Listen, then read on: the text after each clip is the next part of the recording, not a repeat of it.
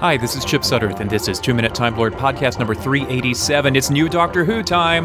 That means it's time to review The Magician's Apprentice.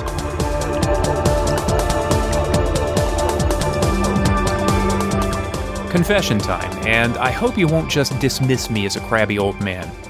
But as we got closer to September 19th, I felt less excited about new Doctor Who than I expected. There was something missing.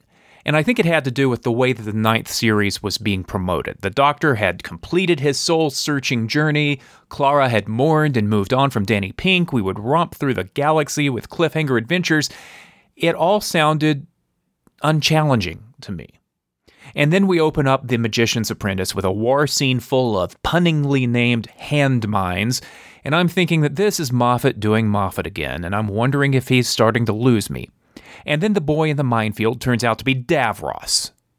And I sit bolt upright and I say words that would deny me a clean tag on iTunes, and you'd better believe I'm engaged and surprised and on the edge of my seat. If you had told me before the episode aired that Davros would be in it, I would have yawned. Instead, this felt immediately emotionally consequential.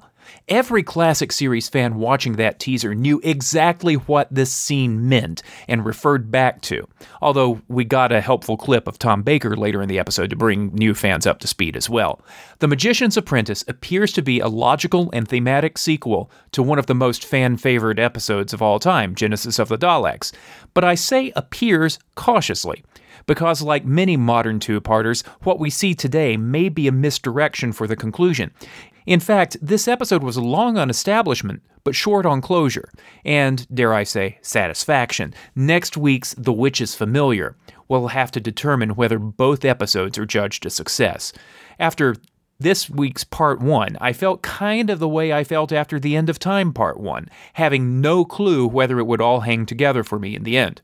Now, I wound up liking the end of time a lot, but opinions differ slightly on that one. Jenna Coleman continued to demonstrate that she is probably the best actor ever to fill the companion role, and I don't want her to go.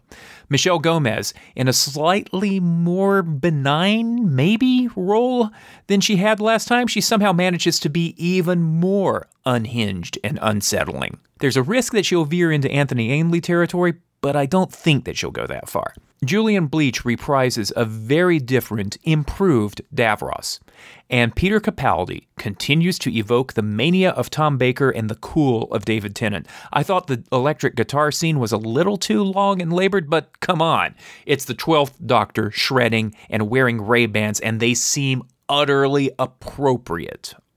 I'm still kind of reserving judgment on the story until next week.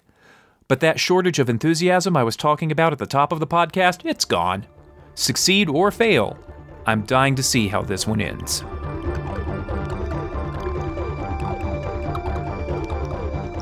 And that's the latest Two Minute Time Lord podcast. Older ones are at twominutetimelord.com, on iTunes and other podcatchers. I'm on social media at Facebook and Twitter at numeral Two Minute Time Lord.